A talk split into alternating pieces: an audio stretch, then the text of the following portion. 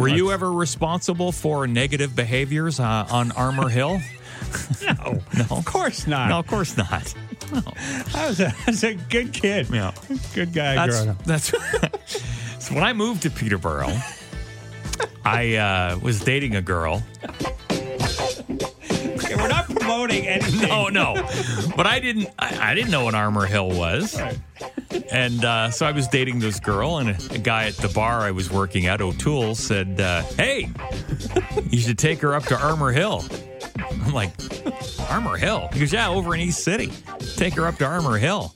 That's where all the action happens." I was like, "Oh."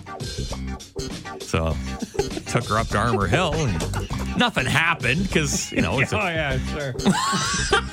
what? Sure. No, but there were uh, there were a lot of uh, steamed up windows in cars. I'll tell you that much. and this was playing in a lot of the vehicles. If this car's a rockin', don't come a knockin'. so anyhow. Oh man. That's uh, that's my Armour Hill story.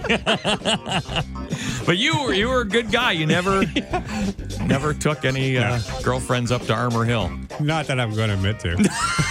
I'm pretty sure now if I said to my wife, "Hey, baby, want to go up to Armour Hill?"